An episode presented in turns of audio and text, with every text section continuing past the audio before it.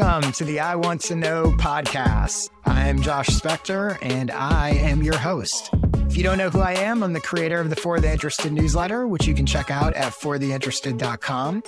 If you're new here, this podcast exists to help creative entrepreneurs get their questions answered. And here's how we do that. In each episode, a different guest comes on and asks me three questions. We have about a 10 minute conversation about each of them. And that's it. No fluff, no stories about what they did in kindergarten, and hopefully lots of actionable, specific tips and tactics you can use to grow your audience and business.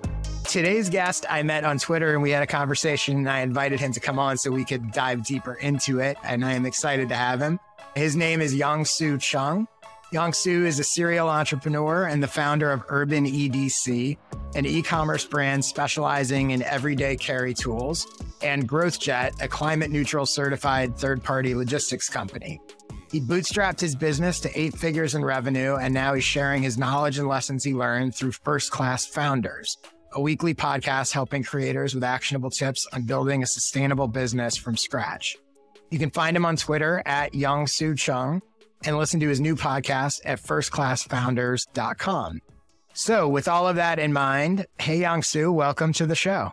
Hey, Josh. Thanks so much for having me on. I'm really excited to have you here. And I know we're going to, your questions, we're going to talk a lot in this episode about something we haven't actually talked much about so far on the show, which is early days as a creator, early days as an entrepreneur, when you're first getting started, when you don't have much of an audience and, and what all that is like. So let's jump into it. What is the first question you'd like to ask? Yeah. So I have some business experience and now I'm kind of shifting my focus from my business to helping other entrepreneurs out. And this creator, creating content and being a creator is all relatively new to me. And so mm-hmm. I really I'm curious to hear about kind of your early days of how you persevered through. I'm guessing at some point you didn't have an audience. And how did yeah. you? Yeah, we all started zero. So, how did you get through those days? And yeah, what was that like? So, let me, I have a few thoughts and stuff to share about this, but let me first ask you as you're in it now, what do you find, what are you finding are the hardest parts? So, for me, I am, well, first of all, the content creation takes a lot longer than I thought. So yeah. I have a lot of ideas, but trying to write them down and I have a podcast. I'm, I, essentially, I'm, so I'm scripting my podcast because I want to get all my ideas out mm-hmm. there and trying to get everything in there weekly, consistently, and mm-hmm. in an organized manner where there's a really good hook, a main body of the content, and then a conclusion. Like that's been really different for me, trying to organize ideas and thoughts. And so I guess the biggest challenge for me is kind of content creation. And then when I put out these bits of pieces of content, I don't know what the reception will be. And a lot of times there's no reception. And I'm like, okay, well, yeah. I, I spent a lot of time thinking about all this, but there's sometimes there's just nothing. Yeah, that's been a little bit challenging, but at the same time, I'm learning to accept that this is like a science experiment. And so I just put things out there, see what works, then iterate based on that. But it's been really humbling because I, I'm used to, I've, grown businesses. So I'm used to. You've had a lot of success yeah. and now this is a whole new thing. It's, and yeah, it, it takes time. No, I think everything you said, I'm sure everyone can relate to, both people that have reached a certain level of success or audience because they remember what it was like to start and people that are just starting out and trying to figure it out as you said, it is a lot of work. And initially, it takes time, no matter how great your content is, it takes time to grow an audience. And there is a lot of, I made this thing and I put it out and nobody cared, or one or two people cared, or, and you're sort of, you feel stuck at that level. And it can be for a while. So let me go back and tell you a little bit about kind of my trajectory in early days and when I was in that moment and some things that I think helped me in retrospect. Cause I think a lot of people, they don't get past that moment. They either give up or it's too frustrating or they think it's not, it never going to work. And so I do think that's a key moment for a lot of people. So just for some context, I've been doing some version of this sort of online content thing for a really long time. So my first blog was in 1999. And so I started my early, quote unquote, early days were at a time where there was no YouTube. You could honestly, my first blog was on Blogger and you couldn't even upload a photo. So it was literally just some text and link. So it was the no social media. And I remember people be like, you have a blog? What's a blog? That's crazy. Like the concept that any of this could be a business or have a big audience or any of that stuff almost didn't really exist. So the nice thing was there was a little less of that pressure than there probably is now where you're like, well, these other people are getting an audience. Why can't I get an audience? Like, I just thought it was really cool to be able to like self publish something, to be able to right. take my ideas and thoughts and put them on, put them out on the internet and have a few of my friends read them or whatever. That helped in some ways because I didn't have what we have now of the self imposed pressure. Or I certainly never thought, oh, this is going to be a career for me. It was just like, a thing I was doing. And it was exciting because it was all so new. So it was exciting to just have the opportunity to put stuff out into the world. So that certainly helped me. But that said, over the years, as I got more and more serious about it and social media came, and I was still starting from zero because it wasn't like I had a huge audience or anything like that. And so I can definitely relate to what it's like to start now. A few of the things that I think really helped me. One is from the very beginning, and I'm, now I'm talking about when I did start to take it more seriously versus that initial blog, which was kind of just for fun or whatever. I always had a long term view. So I was never trying to go viral. I never had the expectation that I was going to get this big audience right away. I wasn't even really trying to monetize it. Even my current newsletter now, which I started in 2016, I did not directly monetize it at all for like over four years. So I didn't have these sort of huge expectations. I was like, look, I'm doing this thing. I like to grow an audience. Hopefully it's steadily growing, even if it's slow and even if there's peaks and valleys or plateaus. So I think that really helped. I think a lot of people go into it thinking it's going to happen overnight and that's not going to happen. Or they see, they see people who are like, oh, look, that person added 500 that added 100,000 followers in six months. And it's like looking at a lottery winner and going, I'm going to get rich by winning the lottery. Like, yeah, maybe you will, but probably not. So that I think is part of it. The other part of it is, and I think this was very true again when I started because so much was new, but it's still true today because things are always evolving. I was always experimenting. I was always, well, let me see what happens if I use this tool or I write this kind of blog post or I do. It was all sort of one ongoing experiment to me. And through that experimentation, I was trying to learn what worked for me, but also what I liked, what I didn't like, what I wanted to do, what sort of felt right. What happens if I do this? What happens if I do it this way? And I think that mindset of this is all one big experiment removed a lot of the pressure of failing because mm-hmm. it was mm-hmm. like, well, no, I'm just trying to find my way. I don't expect to, I don't, it, it's funny how I had someone say to me once, I used to run social media for Academy of Motion Pictures and other stuff. And I was talking to someone else who ran social media for a large company or organization. And they said, what's really unique about this job is everybody thinks because they're on Facebook, they know what you should do on Facebook. like it's this, it's like I, nobody's going up to a technical engineer and being like, I'm going to tell you how you should do it because they know they don't have that expertise. But they, they don't have that expertise in social media either, but they feel like they do because they use the platforms. They don't realize it's a whole, it's a whole other thing. So that experimental mindset and that acknowledgement of why should I be an expert when I've been doing this for six months? Like this is going to take time for me, just like anything else for me to figure out and get good at. The other thing that I think helped me was it was never purely about attention or vanity for me. I genuinely wanted to help people and I genuinely wanted to provide value to people. And I think there's a lot of people that they, I see it all the time. I see it a lot on Instagram, but that's a whole other story. I see a lot of people where they're running their business, but they're really in it for the likes really in it for that pension boost, for the dopamine.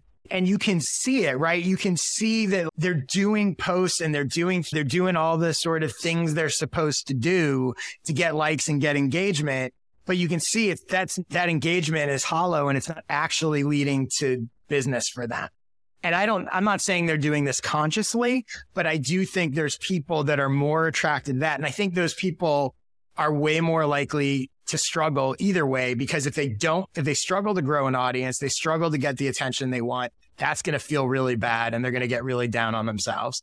But even if they get that attention and their business is failing, they get frustrated the other way because they go in their mind, they're going, I'm doing all the right things. I built this huge audience right. and my business isn't working. So that I think is the thing that really helped me is that I really wasn't in it for that. The other thing I would say is I think it's helpful to when you're in that space, and this is something I think that I only learned or realized later on once I had built something of an audience, that there are a lot of advantages to not having an audience and to those early days that I think people don't realize or think about. There's a freedom to it. There's a freedom that, and I'm lucky I have a great audience. I don't get trolls. I don't get haters. I don't like, I don't get a lot of negativity coming back at me. But anything I say or put out is going to be seen by a lot more people. That's great, but it can make it harder at times. Am I hesitant to talk about this or post that? or are people going to misunderstand this mm-hmm. thing or mm-hmm. whatever you know or is this off topic and all that kind of stuff the one one of the advantages of not having a lot of people paying attention to you you can kind of do what you want right and you there's no real repercussions and you can play around and really kind of find yourself as a creator the other thing along those lines is it's funny like little things little bits of progress can be so exciting like I remember, and I think anyone you talk to, no matter how like successful they become, will remember the first dollar they made online. Mm-hmm. I remember when I sold a $10 PDF and my mind was blown because I was like, oh my God, like somebody across the world bought this idea, this right. PDF that I wrote for $10. like, this is even possible. This is crazy, right? And whereas now, and I, again, this is not meant as a humble brag at all, but now when that becomes a more regular occurrence, it's not quite, uh, it's not the Doesn't same of excitement. Right. Now, now it's, oh, but this didn't do as well as the previous thing I did or whatever. It changes that dynamic. And then the last thing I would say is that, and I highly recommend this. It's funny. I see this narrative of you can just be a creator and work for yourself. And you see a lot of people, especially young people going, starting out even before they go to school or have a job or whatever. And that's fine. But I think there are massive advantages to having a job. And again, you've had a successful career already. You've done things. And I actually think that's a huge advantage. I was, my first blog was in 1999. I was doing stuff all throughout that. I didn't go full time as an entrepreneur until 2016. So what that means is for all those years when I was growing my audience and experimenting and doing all this stuff, I didn't have to make a living off of it. That's and that point. makes a yeah. huge, that removes so much of the pressure. It allows you to make different decisions. Like I see a lot of people who are trying to do the creator entrepreneur thing and they're trying to make a living on it. And that makes everything more difficult. Plus, all those years that I had jobs working in marketing and journalism and entertainment industry, I learned a ton of stuff. I made a ton of relationships. It all informed me getting to where I wanted to go. So I think that's the other piece of this that I would say is you can remove some of that pressure of early days even if you have a part-time job, a separate revenue stream, a something, I think it's a lot of pressure to start from zero and say, okay, now this is how I'm going to make my living and I need to go build an audience. It can be done, but I do think it makes it more challenging. Got it. So did you find yourself when you first started? I'm sure your content and your audience kind of evolved over time, but I'm yeah. curious to f- hear if your messaging towards the beginning when you first started out is different or similar to what you're doing now. I'm sure it's kind of evolved as yeah. you've changed. Yeah, it's completely evolved. And I think in some ways you're talking a little bit about niche because messaging and positioning really relates to niche. And I see that something as forever evolving. And it certainly has for me. So years ago, I was working in the comedy industry and I started a blog called Connected Comedy that was all about helping comedians grow their audience, right? Now that's similar to what I do now, but it was very comedy specific and some, and it was successful. I grew an audience, but somewhere along the line, I was no longer in my day job, day life working in the comedy industry. And I kind of was like, why am I giving comedy to, I kind of evolved out of it. And so that's when I eventually shifted and moved away from that and initially went broader with For the Interested, which is originally for anyone that wants to improve in their work, art, and life. And then mm-hmm. that got narrowed down to creators, and creators got narrowed down to creative entrepreneurs. And, and it's forever evolving. And I think that's important for people to realize too, because I think people get paralyzed in the beginning thinking they need to, well, if I say this is my niche, I'm stuck in that niche forever. Right. And it's like, no, you're not. Like, whatever, mm. even in success, it's going to evolve and change. So, yeah, it's definitely an evolution. Yeah, let's ready to jump to your second question here. Yeah. Are there any growth tactics that kind of helps you kickstart this creator career that you have, especially at the beginning? Feels like nothing's really working. And then curious if it was more of a steady, consistent climb or if there were moments when you're like, wow, this really worked. And now I finally found something that can really help me from this seed that I planted. Was there ever that moment or was it just a consistent effort? I would say a combination of the two. So I would say that, and it's funny because it depends how you look at it, right? So on a macro level, if you zoom way out, I could go, yeah, it was this steady climb. But on a micro level of a few months, a year, maybe even a few years, it wasn't necessarily always going up and to the right. Mm. Very sort of plateau and, oh, maybe this is a thing. Because the other thing you have to keep in mind is there's so many moving parts with this. So me or you or whoever it is, you're figuring out how to do this and what you like to do and what you want to do and how you can do it best but simultaneously your interests are evolving and your and experiences are evolving in your own life which influences this. The platform the audience the things the world wants in general are evolving. So you have all these moving targets right? It's not like the it's not like the playing field is static and you just have to figure out how to win the game. Mm-hmm. everything's constantly in motion and sometimes those things will line up perfectly and a lot of times they won't and sometimes they'll be lined up perfectly, but then the game tilts and all of a mm. sudden, and you can, you see this all the time with platforms, right? You see these people who maybe had built a huge following on Vine and they think they got it, they crack the code and then Vine disappears, that kind of thing. But I think in general, and I'm going to give you some specific growth tactics that I used at the end. I think it's important to talk about it a little more broadly because it's going to be different. People are going to try to grow different things. Two big things are consistency and focus. So consistency, and I learned both of these the hard way, but these are the two levers that when I honed in on consistency and focus, that in general has tended to sort of fuel my growth. In the beginning, I used to start and stop stuff all the time. I'd start a blog, I'd run it for three months, six months, maybe a year. Then I get another idea and I'd scrap that one. I'd start another one. I'd start a newsletter. I'd get rid of it literally I I can't even count how many times I did that and all different niches and different stuff, which is fine because I do think it's part of the process of finding your way. But, you know, every once in a while I would think about, wow, if I would have just been doing the same thing from the start, which is completely unrealistic. Like it's not a regret, but that stop and start I was basically starting over every time just with a new set of knowledge and experience. So finding something that I could do consistently my newsletter really took off when I started, you know, I've stuck with it now for six years and no, as opposed to stopping and starting new ones and all that kind of, all that kind of stuff. That's the first thing. The second thing is focus. I think focus is really important and not just in a way of like a deep work focus. I don't mean that, but I mean focus on what you're actually doing and where you're investing your time and resources. And the perfect example of this for me is Twitter. I used Twitter for years. I think I was first on it in like 2008. I was using it. A lot of people do post whatever. And I really wasn't all that strategic about it. And it wasn't really growing. And I was also, I was using Facebook and I was using Instagram and I was using whatever. And all of them were doing okay, but none of it was really growing. A few years ago, I decided to only use Twitter. That's what I mean by focus. As soon as I said, I'm going to invest, instead of spreading my social media time across multiple platforms, I'm going to invest all that time in one platform, which is going to allow me to engage with more people, to put more time into that content, to understand that platform. And as soon as I did, that's when my Twitter following started to take off hmm. strongly recommend that for people starting out and honestly, even established people.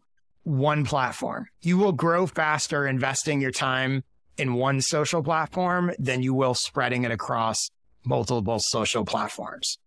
And see those, those two factors, consistency and focus are really crucial. And most of the people that I talk to who are struggling, it's usually because they're having a problem with one of those two things. Right. And I actually have a blog post that sort of talks about this in a slightly different way, and we'll link it in the show notes.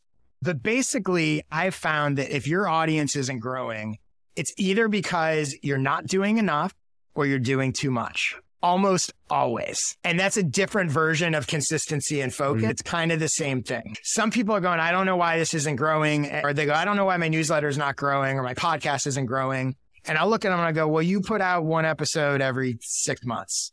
So how's it going to grow? You're not doing enough.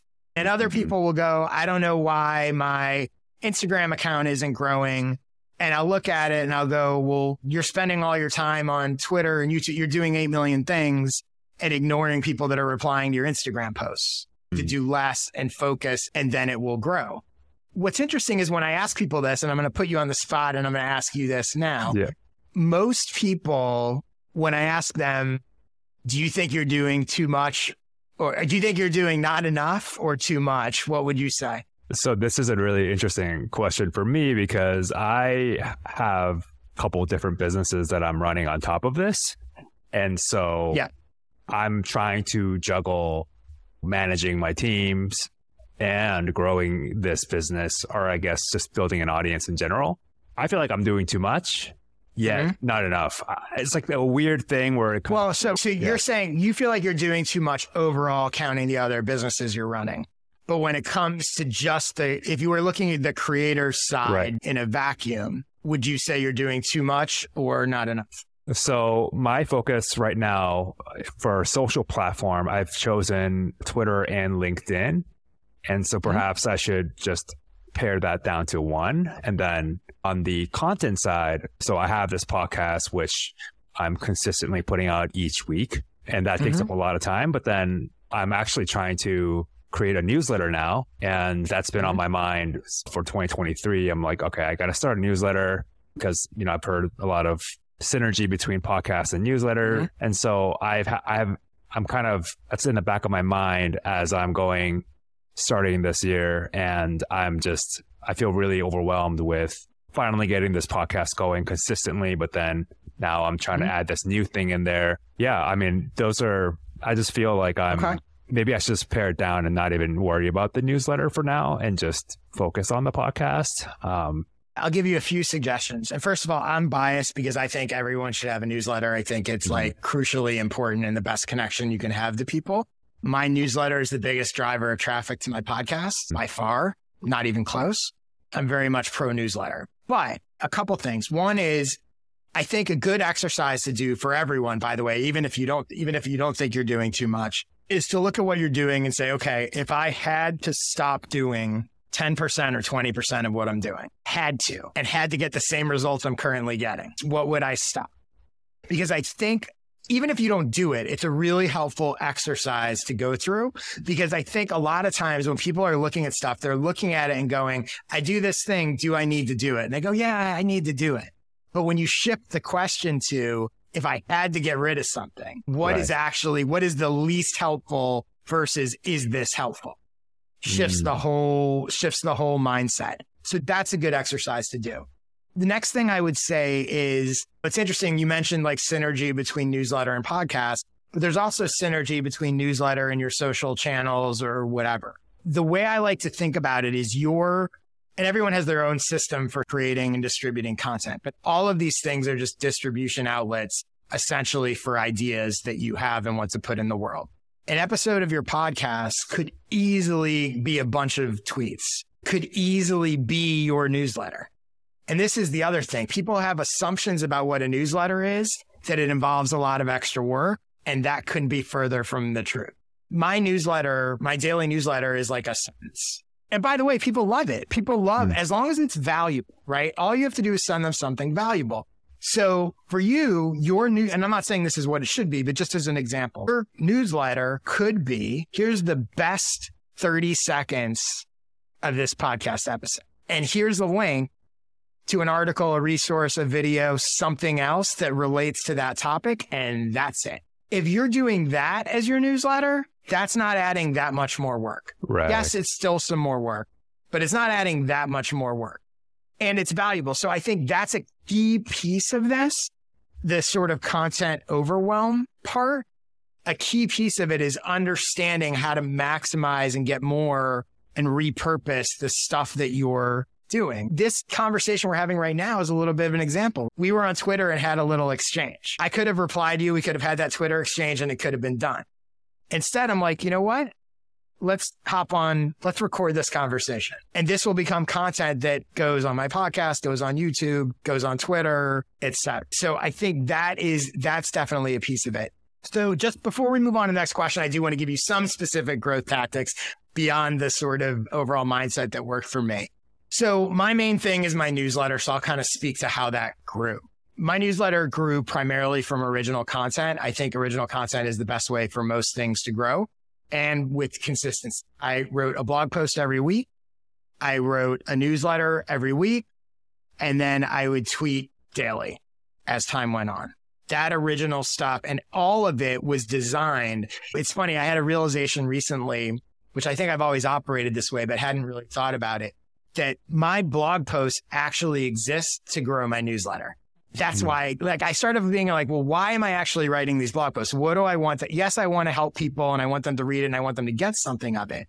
But when I started to realize the point of the blog post is to grow the newsletter, that's the sort of key metric, the center of my universe. Then it's obvious to like in your newsletter, which again, I would promote my newsletter in there anyway, but it was interesting. My mindset of this exists to convince someone to attract and convince someone who's going to find value in my newsletter. A few years ago, not as much anymore, but I used to syndicate my articles to Medium. I would literally just copy and paste them and publish them on Medium. I got a lot of subscribers from that. I'd plug my newsletter in it. I used to get a lot more traffic there. I feel like Medium's audience has gone down significantly. I still do it but I don't get nearly the traction that I used to. In the early days, I ran Facebook ads to promote my newsletter. So I'd spent some money on that. And again, a lot of experimentation to get to the point where I got ads that were working pretty well. So I definitely did some of that. Cross promotions as time went on and I started to develop relationships with people.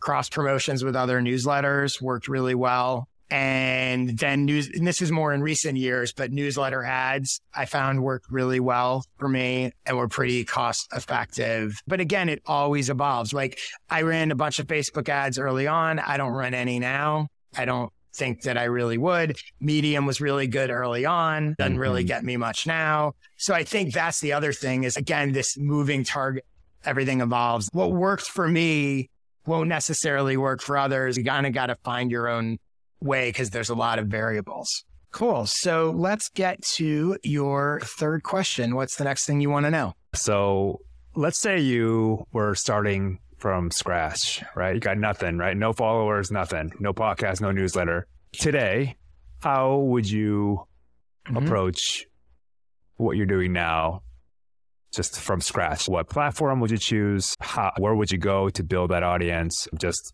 right now in mm-hmm. today's age? Well, first of all, I'll we'll put a link in the show notes. I don't remember what episode it was, but there's an episode where I talked about basically how I'd build a hundred thousand dollar a year business from scratch. So that that relates to some of this. That if you're interested, people can go check out. I'm going to talk about because I knew we were going to be talking about sort of new creators and like where to start and what to do, kind of what you're getting at. And I literally challenged myself and I jotted down a list. I was like, all right, what are the, if someone is like a new creator and they're like, what the hell do I do? I was like, I'm just going to write down 10, just literally like off top of my head. What are the first 10 things that I would tell them to do? And I tried to make this sort of universal because maybe they're doing a podcast, maybe they're doing a newsletter, maybe they're doing whatever it is that they're doing. So it's not necessarily specific to that. But here are the 10 sort of tips or advice I have for new creators. So number one, and this is by far the most important, is you need to get clear on who you want to help, what you want to help them do, and what transformation you want to help them make. A lot of people are creating content and trying to grow audiences and they don't really know the answer to that. They don't know who they want to help. They don't know what they want to help them do. It's all over the place. And that makes it almost impossible to grow no matter how good your content is. That sort of self clarity on audience and also what you're trying to do and help them is the first thing. Then the next thing aligned with that, number two would be make sure that everything you create content, products, services, whatever is aligned with those things. So if you know you're trying to help this specific audience get this specific thing, everything you do should be aligned to that. Don't then go start talking about some other stuff because that just creates confusion and et cetera. The third thing is I would say, and I touched on this a little before, pick one social platform to focus on certainly don't try to be everywhere. Two at most. Maybe you can make an argument that if you're using the second one and you're basically sharing similar stuff and maybe you can get away with it. Some of this depends on how much time you have. But in general, I would say pick one. Definitely do not try to be everywhere. The one you pick should be based on the one that you most enjoy using just as a regular user. I love Twitter. That's why I'm focused on Twitter a lot of times I think people assume, oh, I need to be on TikTok because that's the hot thing, or I need to be on Instagram because whatever. But if you don't actually like using those platforms the most, you're pro- it's probably not going to work as well. And the truth is, any one of these platforms has more than enough people for you to accomplish your goals. So this is hard. It's going to take time. It's going to take patience pick the one that you enjoy the most. If you mentioned that you use Twitter and LinkedIn, if you were going to cut down to only one of them, I think you're fine on each. My advice would be which one do you really like using as a user more? Which community do you feel more a part of and focus on that? The fourth bit of advice would be, especially when you're starting out, set an output goal, not an outcome goal. So what I mean is a lot of people I see are like, oh, I need to get a thousand subscribers this year. And it's like, you're better off saying, I'm going to post a hundred episodes or a hundred issues or whatever. You want to set an output goal that is completely in your control, that is guaranteed. Audience growth is never in your control. You can influence it, but it's never in your control. Nothing can stop you from an output goal. And that also allows you to start feeling some of the adrenaline boost of success and a win. If my goal was to produce 100 issues and I do it, I'm going to feel good, even if I don't have as big an audience as I want. And it also gives you, depending on how you set the goal, it gives you an opportunity to change directions without feeling like you're quitting or giving up. So if someone said, I'm going to do 20, when I started this podcast, right, in my own mind, I was like, I'm going to do 12 episodes, one a week for three months, and then I'm going to see where I'm. And if I decide I don't like doing it, if it doesn't seem worth it, it's easier to walk away. But, you know, you created that moment. A lot of people start stuff with no output commitment. And then from day one, they're like, should I quit? Is it working? Should I, should I go on? What do I do? It's much easier to set an output target and then you're free to make the decision and not feel like you're giving up. Feel like, oh, I said I was going to do this. I did it. Now it's time to do something else. The fifth one, and this is something I've really just realized in the past year or so. I think it's really helpful when it comes to creating stuff to try to come up with a unique twist on a format. So my newsletter only being a there's lots of newsletters about audience and business growth. There's lots of newsletters for creative entrepreneurs not a lot of newsletters are a sentence or a paragraph. So that little thing, and that's not going to be for everyone, but it's going to make me stand out. It's unique. It's not all, you see a lot of newsletters that all feel the same. You see a lot of podcasts or listen to a lot of podcasts that all feel the same. And the same thing when I was coming up with this podcast, it was like, I wanted something that was a little unique. There's a million shows with people bringing guests on and interviewing them. I was like, let's flip it. I want to have people come on and ask me the question. It always bugged me that in podcasts, there was so much what I call fluff. There was so much, tell me about yourselves. When I do this podcast, I have the guests like, we're going to do a three sentence intro. We're going to do three questions that you've sent me in advance because I want to give, how do I give people as much value per minute as possible? And those are things that do that. That has created a somewhat unique format, which helps it stand out. So I think for people just starting out, no matter what it is you're going to do, if you can find a little twist or something unique on it that helps you stand out, I think that can help in a lot of ways. Number six, build relationships. I think most people overlook how important relationships are, both with your audience and with other creators. Those relationships are gold in terms of growth tactics. Even people that don't have huge, obviously people that have big audiences, but even if they don't, other people that are starting out when you and the you are and having your audience feel like they know you and you know them. The better you know them, the better you're going to be able to serve them. The better they feel like they know you, the more they're going to care and the more invested they are going to be in you. It's funny. Lots of people will ask me, how do I get more followers? No one really asks me, how do I build better relationships? One good relationship can grow your audience more than almost anything that you could do. So relation, build relationships. The next one, the seventh one, I would say this is for people that struggle sometimes figuring out what kind of content to create or that alignment with, okay, they know what they want, but they're not sure what to do to get there. I think a really helpful exercise is write a list of 50 questions or challenges that your target audience has. Your answers to those questions are all content. So your podcast, for example, right? You could write down a list, your target audience. You go, I'm going to write down 50 questions that I think my target audience has.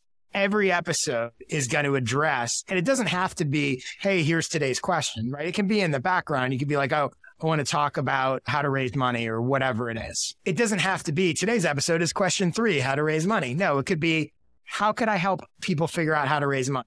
Oh, I could do an episode with this guy who's an expert, do an mm-hmm. episode where I tell my story. So it gives you an alignment for infinite content. So you should never struggle for ideas. And the other thing is if you struggle to come up with 50 questions or challenges that your target audience would have, you probably don't know them well enough and or it's not a good target audience or you don't know what their transformation is. So that's another sort of very tactical tip. The eighth one, and we talked about this a little before, be patient and realistic. It's going to take time. I say to people with newsletters all the time, newsletters don't go viral. I don't care how great your newsletter is. You're not getting a million subscribers overnight. So I think going into it with those realistic expectations of I have a long-term view.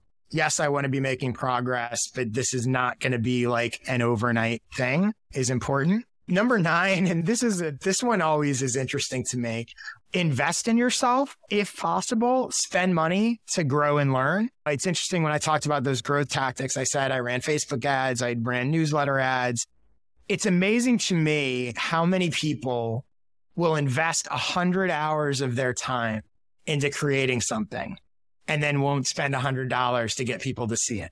Like I think you owe it to yourself if you can afford it. And I'm not talking about millions and thousands of dollars, right?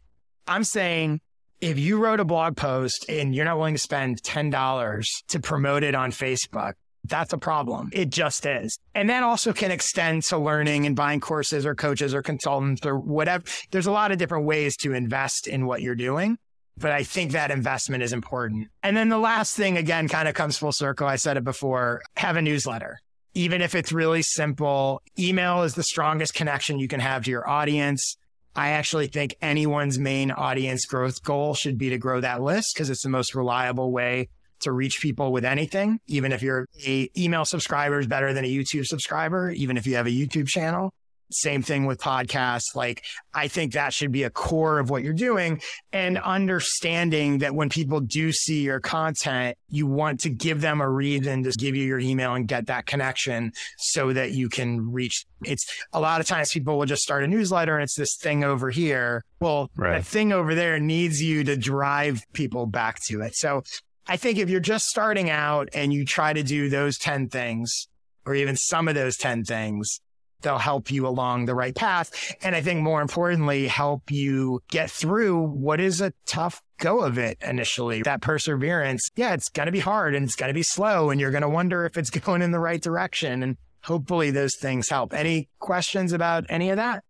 I'm curious because you mentioned, I think it was number nine about spending a little bit of money to yes. get eyeballs on your content do you think that might actually, I guess, kind of attract not your like a target, like your target audience? Because so if you're running a paid ad and you know you're paying, let's say, a hundred, a few hundred dollars to get people to subscribe to your newsletter, are you worried that won't be like the quality of the audience won't be strong versus if someone comes through you through Twitter, for example, when they've already had a relationship with you on Twitter, so they know what to expect from you, but kind of a colder paid ad acquisition campaign might seem a little more I don't know, like rushed or just a little forced. I'm just kind of, I'm curious to hear your thoughts. Well, so here, yeah. So here's the key. The key is it's it's funny because you're actually you're actually talking about two separate things. So one is the decision to invest money in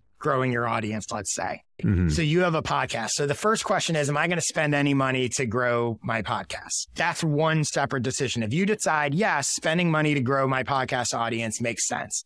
I'm going to spend $200.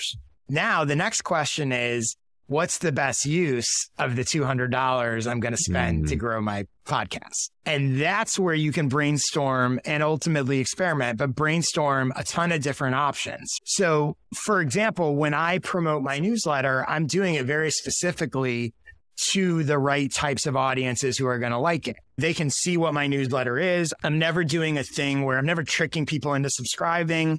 I'm never buying lists of email mm-hmm. addresses or any of that like shady stuff.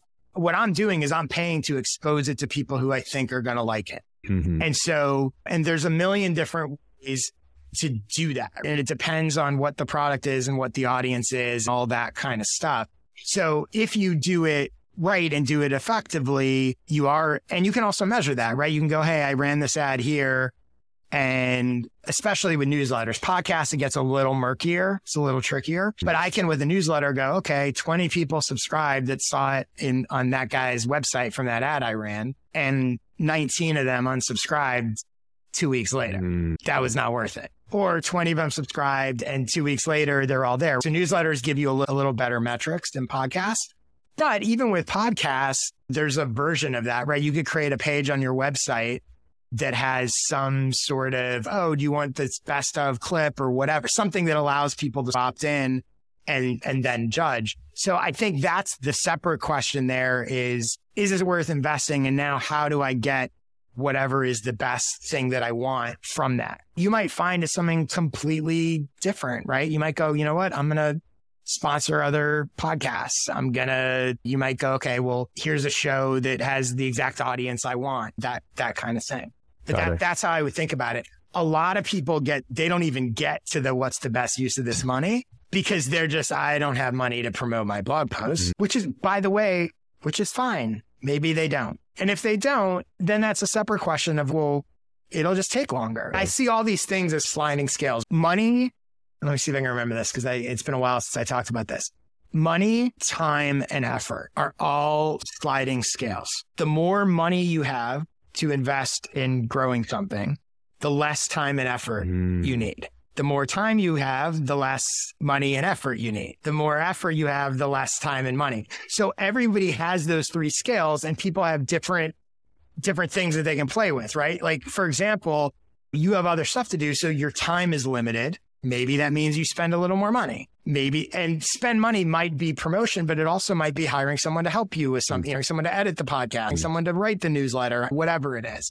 But that's the way I think about it. When people go, I have no time, I have no effort, and I have no money to put into this, but I still want to grow. It's like, right. like I guess I guess it's possible, but you kind of got to do one of one or more of the three. Uh, that that's really interesting. The money, time, and effort, that sliding scale. It's a really good way of thinking about it. Yeah. And it also helps because I think it helps you realize that everybody has, of those three things, has advantages and disadvantages. You having these other businesses, your time is tight. That's a disadvantage. You're going to have less time than me to work on your creator career. But those businesses might also generate money for you, right. which gives you money that you can invest to make up for the lack of time and whatever. So I think it also helps people who feel like, oh, how am I ever going to do this? Everybody usually has, and maybe it's just a willingness to work hard. Some people are just willing to work harder than other people are. It kind of depends. But any last questions before we wrap up here? No, I think you covered a lot of bases. So yeah, that's yeah. Thanks so much for all that advice. It's really cool. valuable. Cool. Thank you. So let people know where they can follow you, connect with you, listen to your podcast, all that kind of stuff. Yeah. So if you're interested, you can listen to my podcast at firstclassfounders.com. I can go there and click on your podcast player that you want that you listen to, and you can find me on Twitter at Yong Soo Chung. You can also find me on Twitter at jspector. If you haven't gotten my newsletter yet, please do fortheinterested.com slash subscribe. I also offer a series of skill sessions, which are one hour video workshops you can check out at joshspector.com slash sessions. And if you want to talk about coaching or consulting, I do that as well. Go to joshspector.com slash consulting. And if you would like to come on this show and ask me three questions, you can go to joshspector.com slash questions to apply or hit me up on Twitter like Yang did and hmm. you'll wind up on here. Thanks everybody for listening. I will see you next week.